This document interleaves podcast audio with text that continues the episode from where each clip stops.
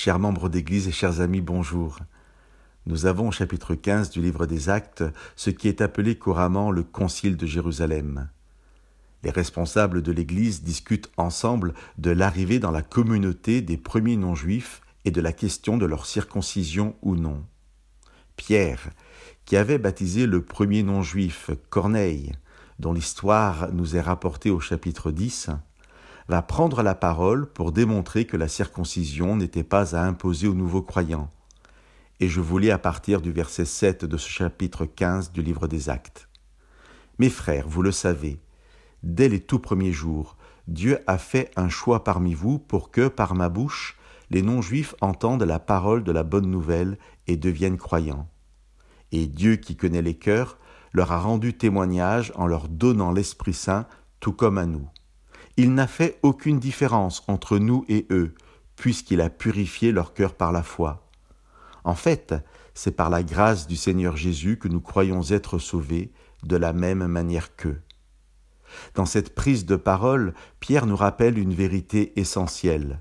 Seuls les cœurs sincères accueillent l'Esprit de Dieu. Et pour autant, l'Esprit Saint ne vient pas dans des cœurs purs, mais il purifie les cœurs qu'il habite.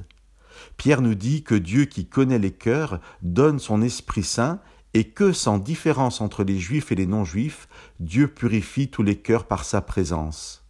Pierre nous dit que la différence que fait Dieu n'est pas entre juifs et non-juifs, mais entre les cœurs sincères et les autres. Chers amis, est-ce que nous préférons faire le bien plutôt que le mal? Et est-ce que nous voulons aimer Dieu? Je pense que chacun peut répondre honnêtement à cette question. La question n'est pas de savoir si nous réussissons toujours cela, mais si honnêtement cela est notre objectif. Si c'est le cas, Dieu qui connaît les cœurs vient vivre en nous, non pas parce que nous sommes bons, mais parce que nous avons le désir d'être aimants. Dieu vient alors vivre en nous pour que nous puissions être hommes et femmes selon sa volonté et sa bienveillance.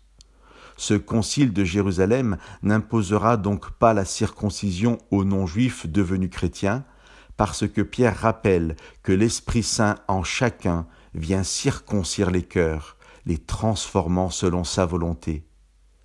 Nous savons tous si nous voulons aimer. Ce que nous croisons est Dieu. Si c'est le cas, soyons dans la joie, car la parole nous rappelle aujourd'hui que la grâce de Dieu vient alors purifier nos cœurs et habiter en chacun de nous. Que Dieu vous bénisse.